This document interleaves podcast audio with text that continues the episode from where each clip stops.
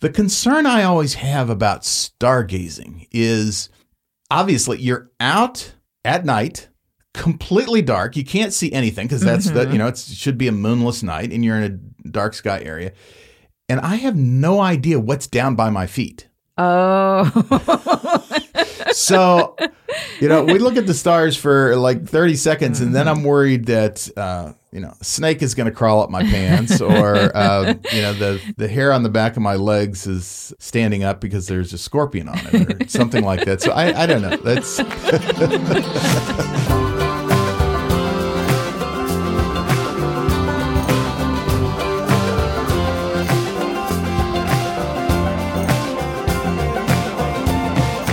This is the Dear Bob and Sue podcast, our stories of adventures and misadventures as we travel to all the U S national parks and other public lands.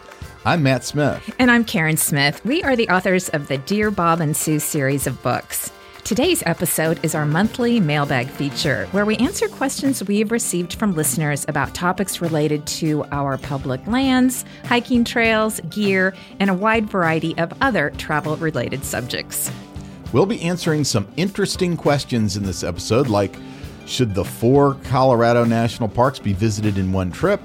What kind of footwear do we suggest wearing when hiking through water? And where are the best places to stargaze in the Southwest? I loved all these questions. We also talk about what happens after you spray a bear with bear spray, and we suggest some national park getaways that you could do on a long weekend. All this plus a chipmunk story on today's mailbag.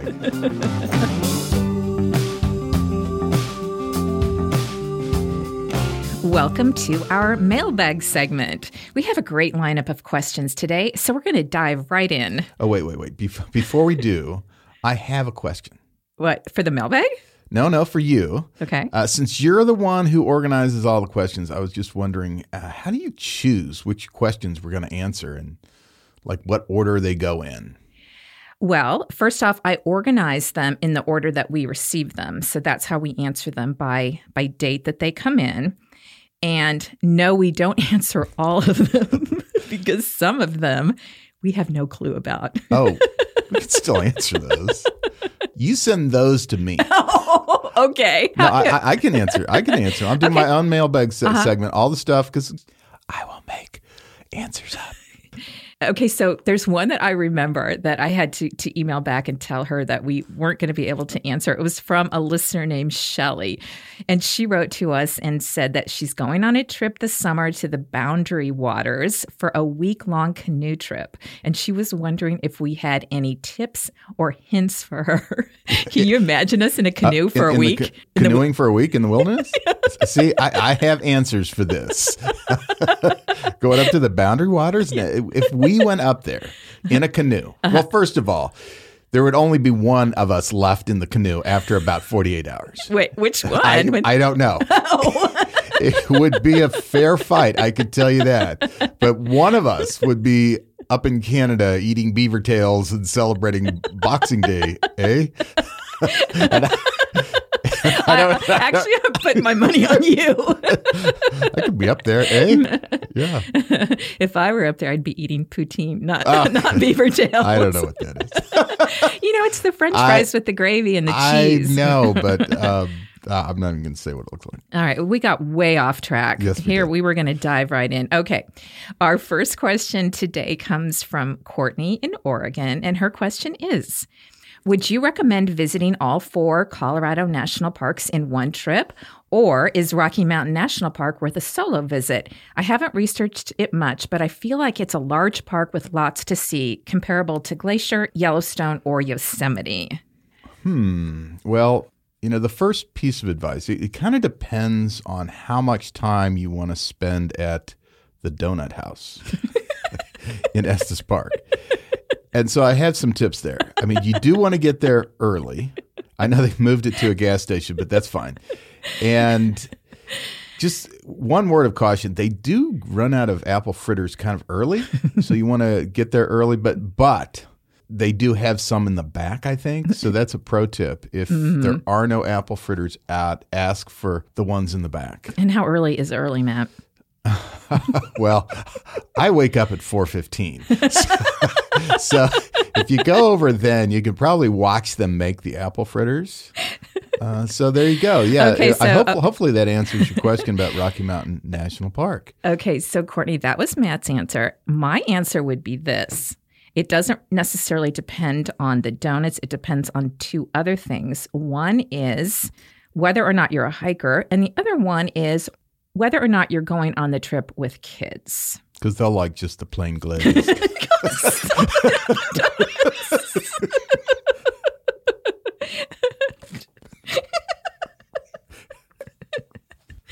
Okay.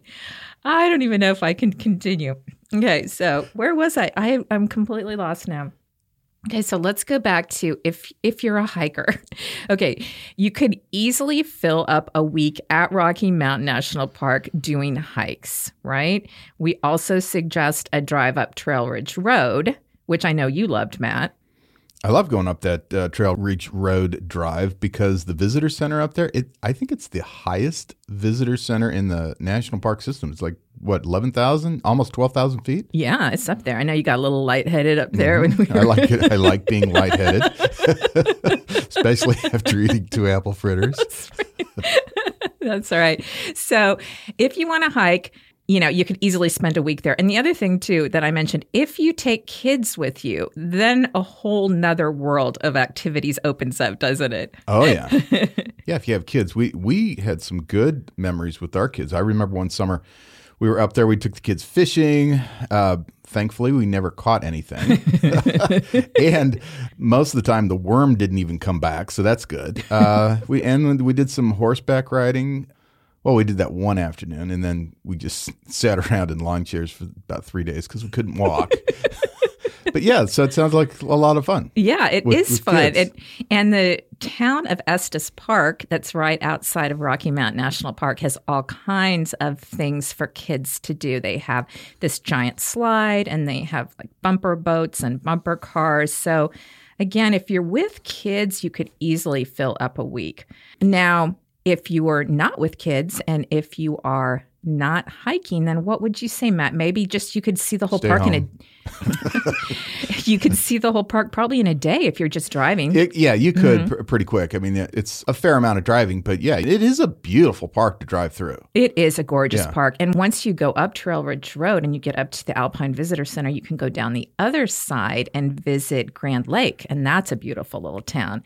Now, if people aren't familiar with the four parks that are in Colorado, besides Rocky Mountain National Park, there's Great Sand Dunes National Park, Black Canyon of the Gunnison, and Mesa Verde National Park. So those are the four parks in Colorado, and they are spread out. So one way to, to think of it also when you're looking at those other parks is like how far they are from Rocky Mountain National Park. So from the Great Sand Dunes, it's about four and a half hour drive from Rocky Mountain. Uh, Mesa Verde's is another four-hour drive, and then Black Canyon of the Gunnison is about a three-hour drive. So uh, that kind of gives you a sense of how much driving you would have to hit those other parks. Mm-hmm. So they're very spread out. That would be another thing to consider if you are thinking about doing all the parks on one trip, which is what we did. And the reason for that is because when we went to Rocky Mountain National Park on that trip, we had already been there. Probably a dozen times. Right. So we weren't trying to hit all the, the highlights and, mm-hmm. and make sure we saw the park. We, we were pretty familiar with that park. That's right. So just one note to uh, to anyone who might be visiting the park this spring or summer. Uh, I think most people are aware that last fall, tragically, about thirty thousand acres or nine percent of Rocky Mountain National Park was impacted by the East Troublesome and Cameron Peak fires. So if you look at the Rocky Mountain National Park website, it shows a lot of area closures. So you definitely want to check on conditions before you go, because some places in the park you might have your heart set on seeing those might be closed due to the fire. Yeah, and one tip, and we found this out the hard way, especially in these last few years with all the fires, even when these areas are open, some of those trails can be full sun. Mm-hmm. Uh, that in, in the past were in the trees. And so wear sun protection, sunscreen, lots of water. They're going to be warmer than than normal. So be careful of, of hiking through burnout. Yeah, that's a good tip.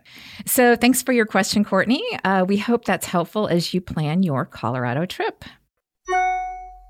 All right. What is our next question, Karen? Okay. This comes from Suzanne, and she wrote, Dear Matt and Karen, I am just a casual day hiker, but even so, some of these hikes are in bear country. I've never thought about carrying bear spray, but since you recommend it, I'm thinking it might be a good idea. My question is, what happens after you spray a bear? What does the bear do? And what should I do next?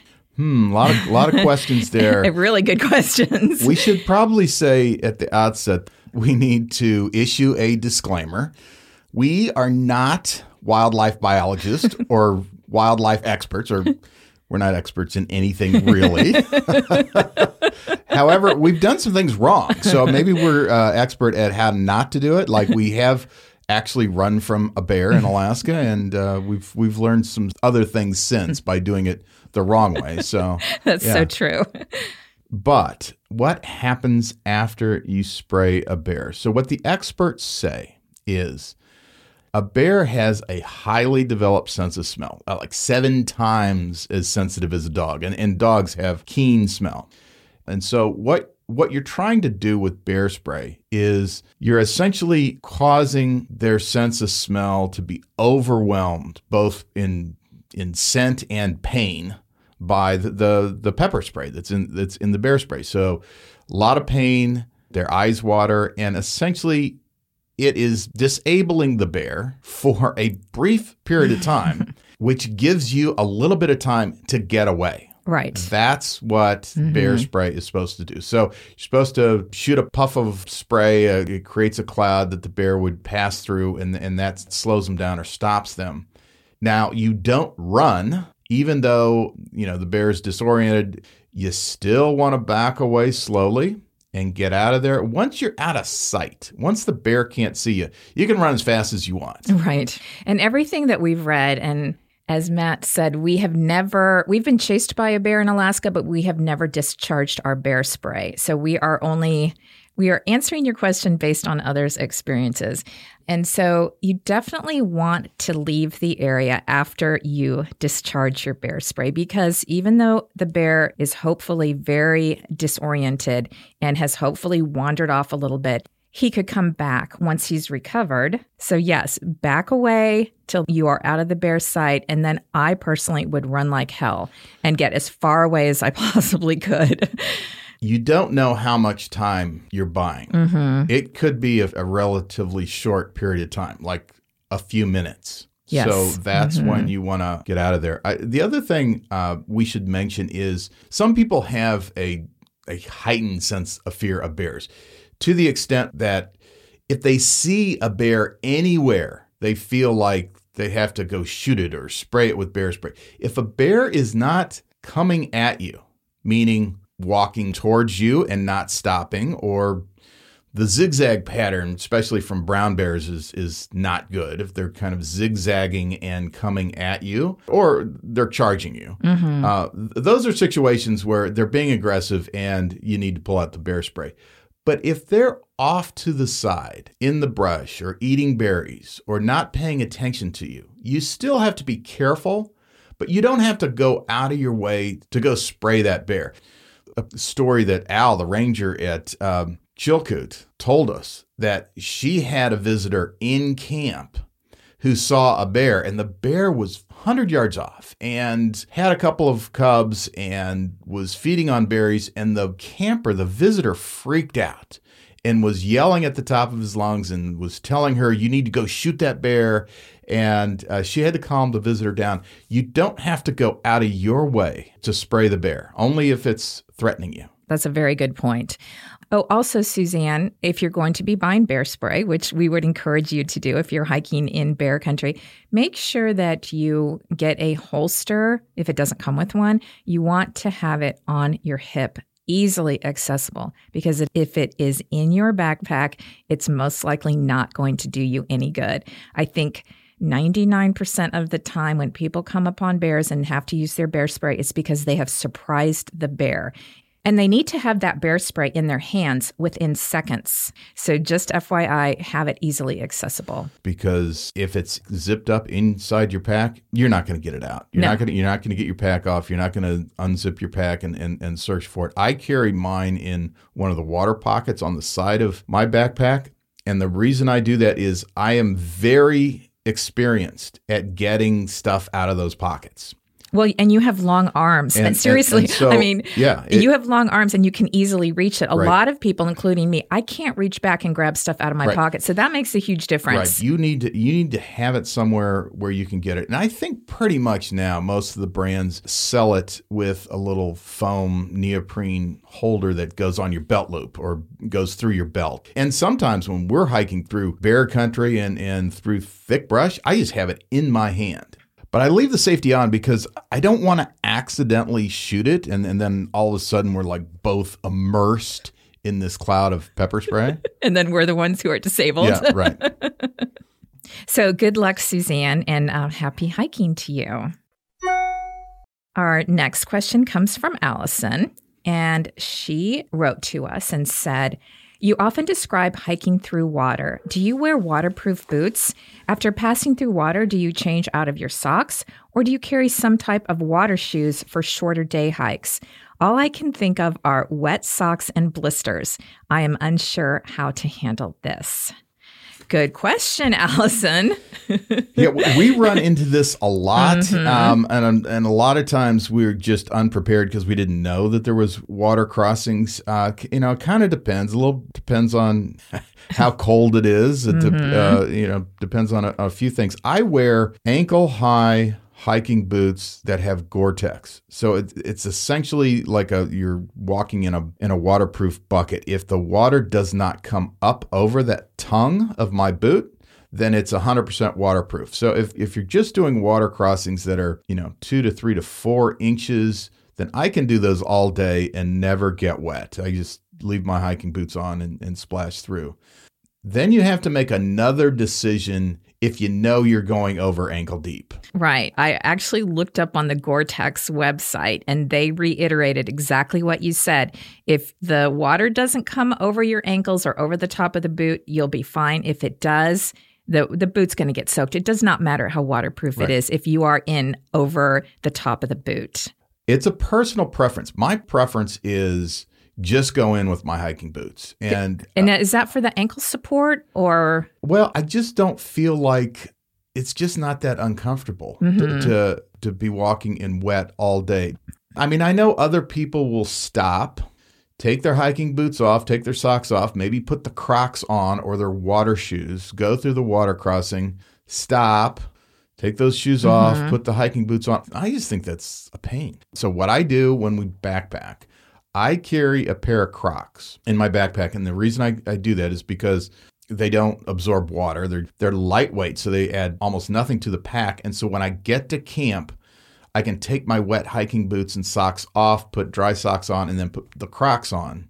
And that's kind of what I wear around camp. And so then the next morning, yeah, I got to put those wet boots back on.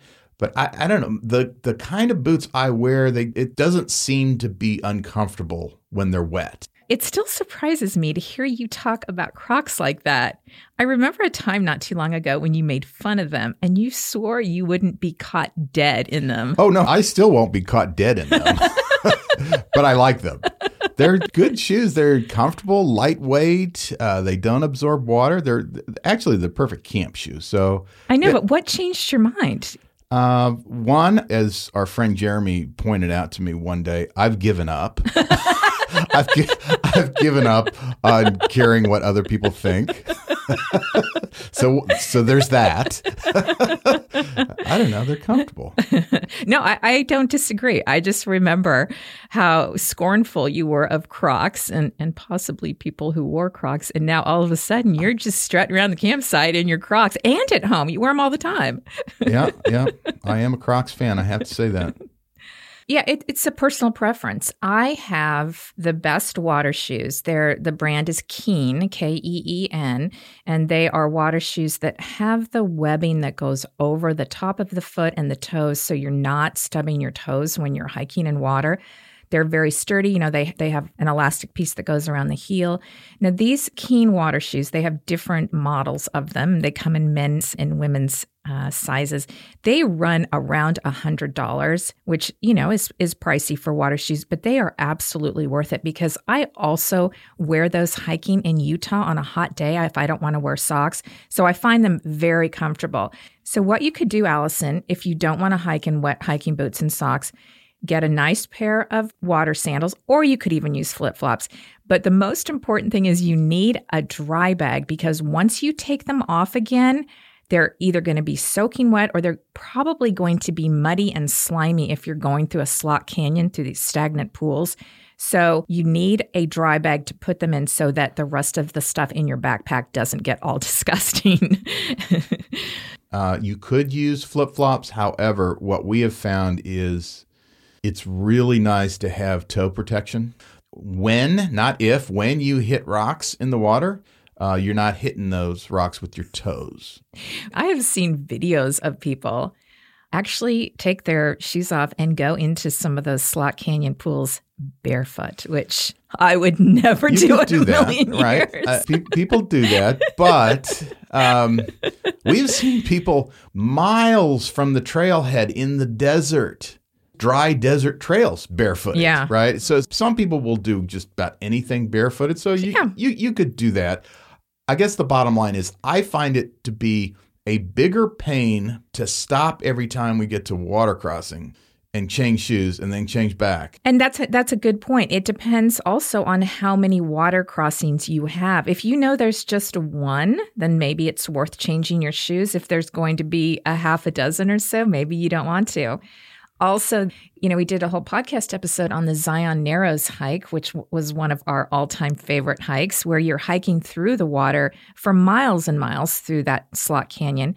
The ranger suggested that we just go in in our hiking boots and socks because you're hiking on rocks that, that I think, Matt, you described as slippery bowling balls. Yeah, that's yeah, that's exactly what they were like. And so having protection all around our feet was good in that situation. Yeah, so so it's a bit of a personal preference. I don't think you will ruin a set of hiking boots uh, if they get wet. No, I don't think so either, but you are likely to get blisters. Um, we didn't, but I know a lot of people do when they have wet socks and wet boots. So I guess in a nutshell, what you need to think about is if the water is going to be over your ankles, your feet, your boots, your socks, everything will be wet. And if you don't want that, then definitely bring a pair of water shoes, bring a dry bag, and switch out of them as you do these water crossings.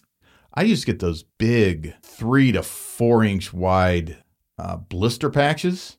And just, even if I don't have a blister, at the start of the hike, I put one on, on, on the back of each of my heels. And so then I'm good for the rest of the day. That's right. If we do an episode on the ten essentials for hiking, we should definitely include those blister patches because I know you swear by them. Those have saved your feet many, many times. So yeah, so there you go. Personal preference. Okay, so that is what we know about shoes and having wet shoes. Thank you, Allison. Next up, we are going to answer a question from Kai. And she wrote, "Hi, Matt and Karen. My boyfriend and I are taking a road trip this summer through the southern part of the lower forty-eight, all the way from Georgia to California. So my question for you guys is, where is the best place you've stargazed in the American Southwest slash Texas slash California? I'm really looking forward to seeing the stars this summer." Boy, that sounds exciting, doesn't it? That sounds like an exciting trip. Oh my gosh, Georgia to California. Can we come with you, Kai? Yeah. Well, right. And you'll be in a lot of areas that are great to stargaze. The concern I always have about stargazing is obviously you're out at night, completely dark. You can't see anything because that's mm-hmm. that, you know, it should be a moonless night and you're in a dark sky area. And I have no idea what's down by my feet. Oh. So, you know, we look at the stars for like thirty seconds mm-hmm. and then I'm worried that uh, you know, a snake is going to crawl up my pants, or uh, you know, the the hair on the back of my legs is standing up because there's a scorpion on it, or something like that. So I, I don't know. That's you don't seem to be bothered by that. No, I am so enthralled with the stars that doesn't even enter my mind. You know, I think of the first time, the most. I want to say it's the most epic, and maybe it is because it was the first time we really. that I really saw the Milky Way. It was when we were doing our two-year national parks trip tour, and it was in Great Basin National Park, which if you're not familiar with that, that's in Nevada.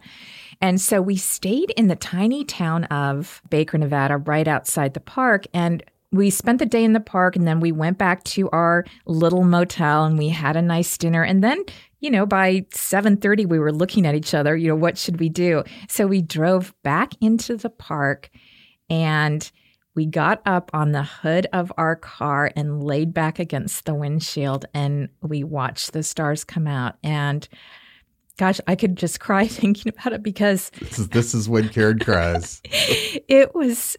I don't know. I think it was the the first time I've ever really, really seen the Milky Way come out. And it was the most amazing, incredible thing I have ever seen. And we were the only people out there. Nobody was in the park in the dark. And uh, didn't you think that was amazing? It was amazing. The reason we were on the hood is because I was worried about things crawling up my pant leg. I think true. we even saw a jackrabbit, like the, a jackrabbit the size of a bison uh-huh. come r- running past the truck. But it is amazing. Up there by Great Basin, it's one of the darkest places in, in the mm-hmm. lower forty-eight. That was just one of many places on our uh, trip to all the national parks that you tried to steal a cat. Let, let's just be clear on that. I wasn't going to steal it. I think it was a stray and it was looking for a home. And it had, it a, it set- had a collar. Oh. I think it had a I think it had a little name tag on it. All right. Well, it sat on my lap all the way through dinner. And then the next morning it was waiting outside our motel room. So I think it wanted to go home with Do us. Do you realize how many cats we would have right now if, if if I didn't stop you? You wanted to do that in American Samoa. That would have been harder to get that cat home. You were going to take that cat home from American oh, I know. Samoa. It was so sweet. Uh-huh. I know. Yeah. And then I could just see you bring these cats back to our home. They're they're talking to each other like like a, like what park did she find you at? we could we could do that. We could maybe that's the next thing to that could... check off the list. Find a cat in every national park. And that could be a new podcast series, yeah. The Cats of the National Parks. I love it. Anyway, we digress. It's mm-hmm. uh, the Great Basin National Park. It's a fantastic dark sky area. Yes, it is. Now, I don't know if you're going to be going by Great Basin, so we'll mention a few others. And you also didn't mention, Kai, if you are going to be camping. And of course, if you're camping, then you're outside at night and it's much easier. But when we did the Grand Canyon River trips, those two trips, and we slept down on sandy beaches next to the river. Of course, we were outside all the time, and we saw some amazing stars, and we saw the Milky Way, and it, that was an incredible place. And it's amazing how many things you see moving in the sky. Mm-hmm. Not just satellites, you know, planes, shooting stars. It is, it's a pretty spectacular show. I, I would encourage trying to find dark sky places. There's also, I, I think, uh, Joshua Tree's a good place to see dark sky. I know a ranger told us once that they actually take kids from the inner city of L A to Joshua Tree. And a lot of times it's the first time these kids have ever seen the Milky Way. So that's that's pretty cool. It is very cool. So, um, Kai, what we would suggest is once you have your itinerary figured out as far as what cities and states you're going to be going through, you should look up. There is a website, and the website is w w w dot dark sky dot org. And this has a list of all of the places that are designated international dark sky parks. And those that's everything from national parks to national monuments to state parks, and it's all around the world. So you can look up what are designated dark sky parks in the places you're going to be. So, Karen, do you have a list of those places that you can read? Well, just to give you an example, I looked at it and I pulled some out that were in the Southwest. I'll read this list really quickly. There's, and this is in alphabetical order, Antelope Island State Park, Anza Borrego Desert State Park, Arches National Park, Black Canyon of the Gunnison National Park, Bryce Canyon and Canyonlands and Capitol Reef National Parks, Cedar Breaks National Monument, Dead Horse Point State Park, Dinosaur National Monument, Goblin Valley State Park, Grand Canyon, and Great Basin National Parks, Great Sand Dunes National Park, Hovenweep National Monument, Joshua Tree National Park, Natural Bridges National Monument, Petrified Forest National Park, and Tonto National Monument. And you might realize that most of those are in Utah. So Utah is a fantastic place to stargaze. Yeah, that's a great list and, and really great question, Kai. Hope you have an epic trip. Okay, next up from Megan in Wisconsin. Kevin and I have very demanding jobs, so our big battle is always finding the time to go places. What are some of your top recommendations for a long, extended weekend trip? That is a good question because everybody is a little bit squeezed for time, right? Well, first of all, yeah, I think our main advice, Megan, is to do what we did. Quit your job. Then you'll have all the time in the world. Uh, yeah, quit your jobs and...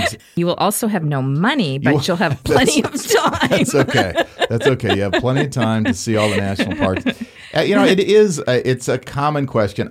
Unfortunately, for some people, it's the travel to and from that takes so long. Exactly. Because there are a lot of parks. If you had three days, you could totally see the entire park. But it's the getting there that's going to that's going to use up your available time if you have a long weekend. I don't know where in Wisconsin you are, Megan, but like from Milwaukee, it's like maybe a eleven-hour drive to Badlands. It's uh, eight and a half up to Voyagers National Park. You also maybe eight hours up to Grand Portage to get over to Isle Royal. So th- those are kind of long drives. Mm-hmm. Um, it's hard to do in a an extended weekend. Certainly you can't do that in a regular weekend. So if you're if you're wanting to get to some of the bigger national parks, you're probably flying somewhere mm-hmm. to a major city and then renting a car. Right. So we put together a few ideas. And again, you're not going to want to have to change planes. So we were looking at some of the bigger airports where you're most likely to get a direct flight to, to make it quicker, and then what parks are in that area. And, you know, one of our top picks is always Las Vegas, right, Matt? Yes. Yes. Just go to Las Vegas. Don't don't do the parks. Go, go straight to uh, a casino and um, no. get drink tickets. what what you usually do is you pick up the what you pick the Keno tickets up off the floor and act like you're betting to get. Oh, so I'll get a free so, drink. So you get free mm-hmm. drinks. So do that, Megan, and mm-hmm. then um, yeah, and you'll have a great weekend. There's some wonderful pools in yeah. Vegas. yeah. All right. Now. So there. What's our next question? Yeah. Okay, but seriously. One of the reasons we say Vegas is because we know from Seattle, there's like a flight every single minute and they're cheap. So if you go to Vegas, you have two different options. Now, we're not suggesting you do this on the same visit, but one is go to Death Valley, and you'd want to do that in the winter because it's it's a nice warm park. If you fly to Vegas, it's about a two-hour drive to Death Valley. So you would have plenty of time for a long weekend.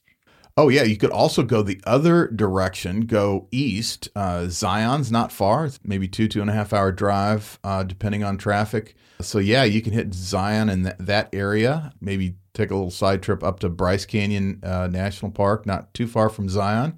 And if you actually just want to stay in Vegas, we did a, a podcast episode called Outdoorsy in Vegas, where we outlined some other amazing parks that are day within trips. Yeah, day, yeah trips. day trips from Vegas. So you could check that out as well if you haven't already listened to that. So that's our little spiel about Vegas, but there's some other places you could check out. Another idea is you could fly to Denver, and from Denver, what, Rocky Mountain National Park's about an hour and a half? Yeah, it's very close. And one of my favorites would be if you fly to Phoenix, and don't stay in Phoenix. Not not there's anything wrong with that, but my suggestion would be drive up to Sedona, which is two hours north of the airport.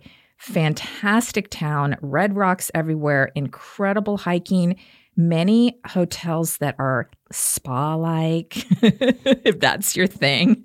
But then, while you're staying there for a long weekend, you could take a day trip up to the Grand Canyon, which is the South Rim. From there is another two-hour drive. So that, in fact, I want to do that. Why aren't we doing yeah, that right now? We have done that many times. I know, we should do it again. I would like to be there tomorrow. Yeah. yeah. Also, from Phoenix, depending on, on what you like to do, you could also go south to Tucson and oh, go, sure. go to Saguaro.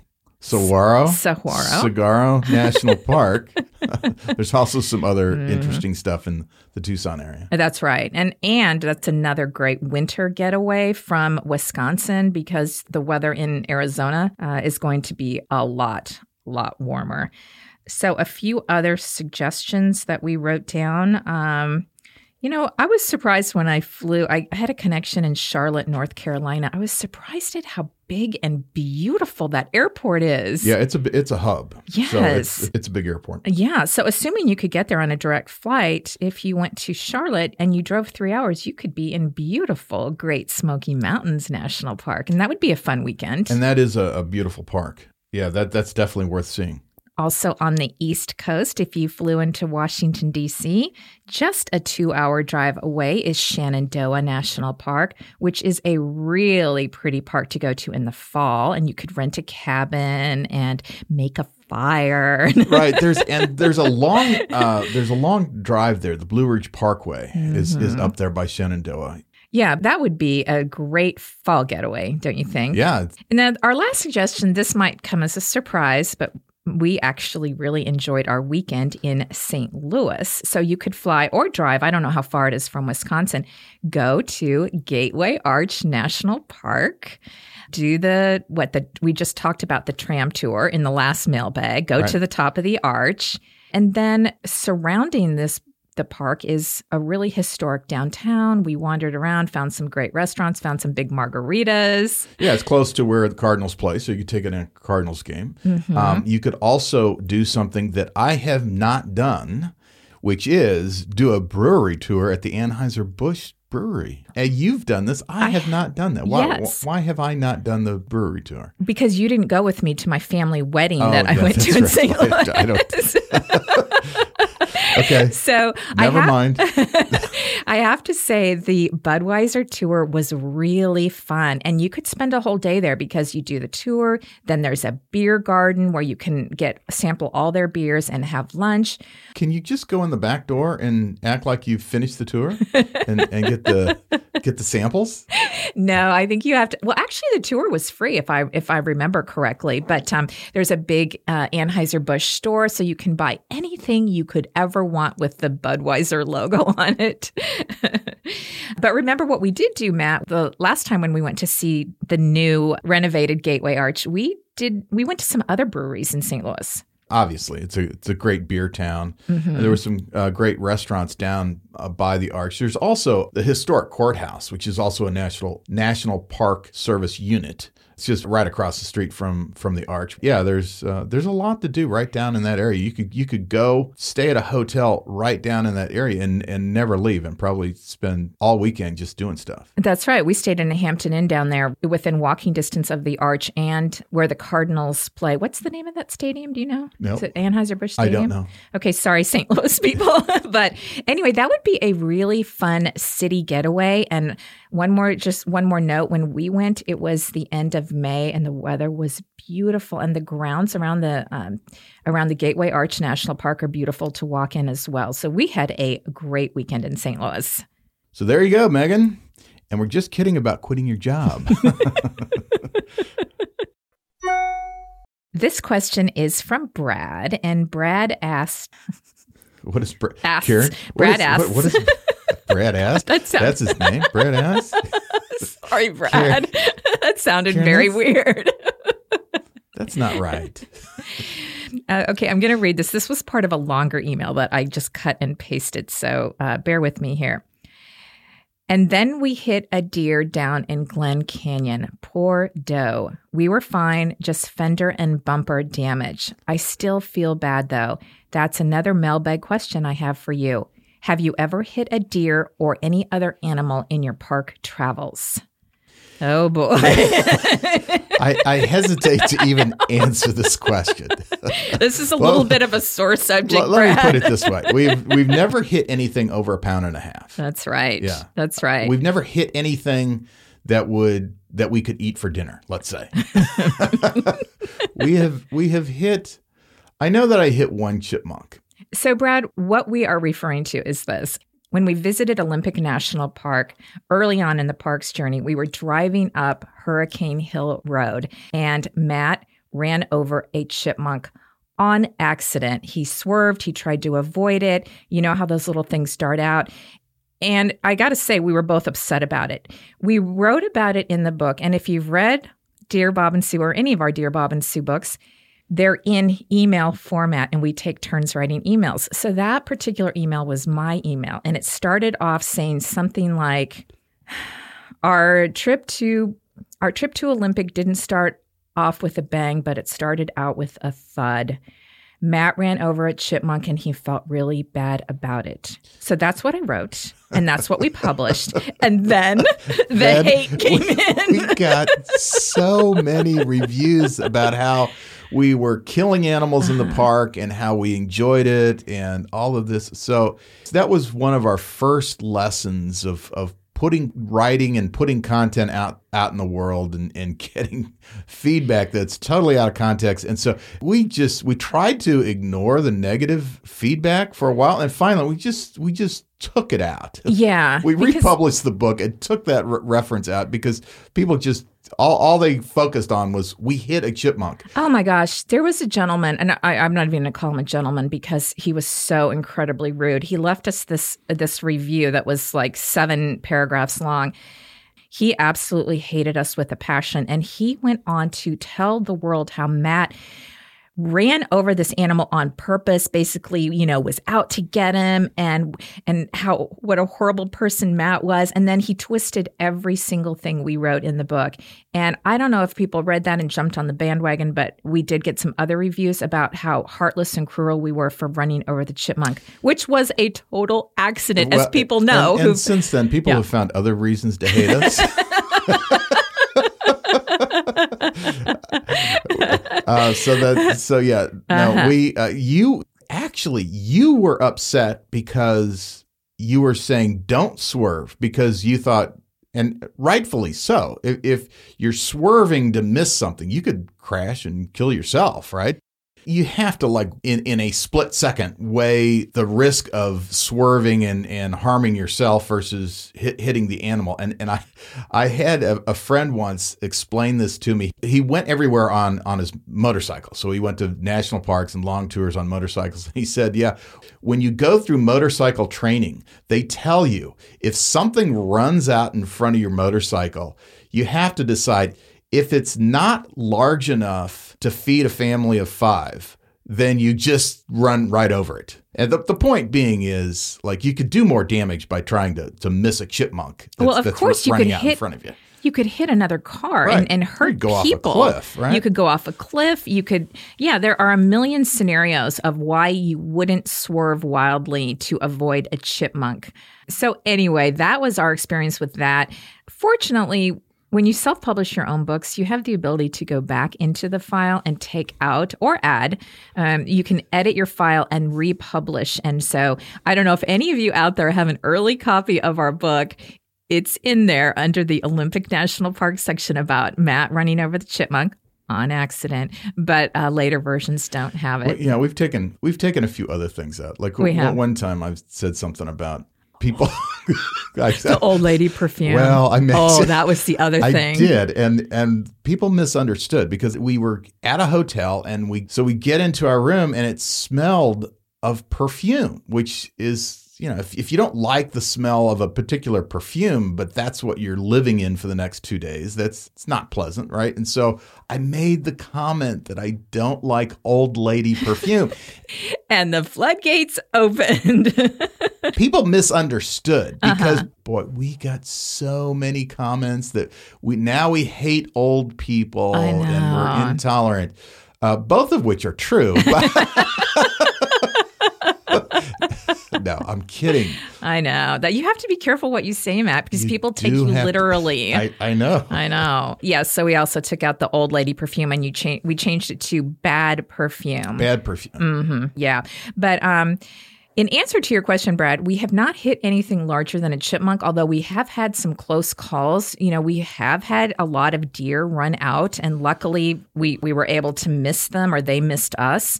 In Utah, we've been on a lot of roads where there are cows in the middle mm-hmm. of the road. Boy, I would hate to hit one of those. We came close to a javelina in Arizona one oh, time. Oh, that's right. Mm-hmm. Uh, yeah, I could have had bacon for dinner that night, but... Uh, I don't think people eat javelinas. Oh, people are going to... It's not pork. Hate, it's not pork. It's Never not mind. Pork. Now the javelina lobby will... will send us emails saying that uh, uh-huh. we're calling the javelina pigs, mm-hmm. which they're not. Yeah. Anyway. Yeah.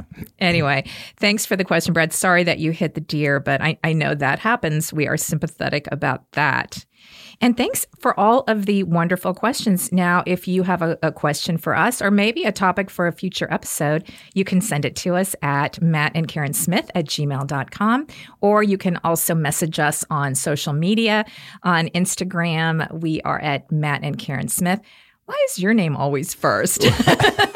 Because I'm the one who sets up the accounts. Wait a second. It should be Karen and Matt. Mm-hmm. And on Facebook, we are at Dear Bob and S. Or we could use the name that you used to call me when we did all of our national park trips. Remember, you would, anytime we would get a restaurant reservation, you would always use your pet name for me, Dick Bickerson. Because you said we're the Bickersons. And so I was Dick Bickerson. I could I could have set up our accounts at, um, yeah, send your questions to dick bickerson at gmail dot com. I, I actually I, love that. I don't know. Mm-hmm. There might be a Dick Bickerson out there. I'm sorry. I'm sorry, Dick, if you're listening. And now it's time for everyone's favorite part of the show, the credits, self-promotion, and begging for reviews. Take it away, Karen. I prefer to think of it as asking for reviews rather than begging. You know how important they are, Matt. Nobody even buys a pizza these days without reading the reviews first. So if you've enjoyed our podcast and haven't had the chance to leave us a rating or a review on Apple Podcasts yet, you would really help us out by doing so. Please and thank you. Have you read our books? They're all available on amazon dot com. Just search for Dear Bob and Sue.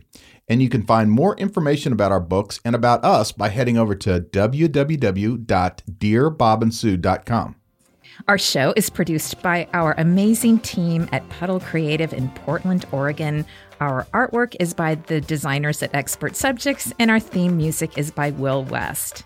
You should keep your phone handy, Matt, because I'm pretty sure the marketing department at Crocs is going to be calling you any minute now. Oh, yeah, they should. I could I could be their next spokesmodel.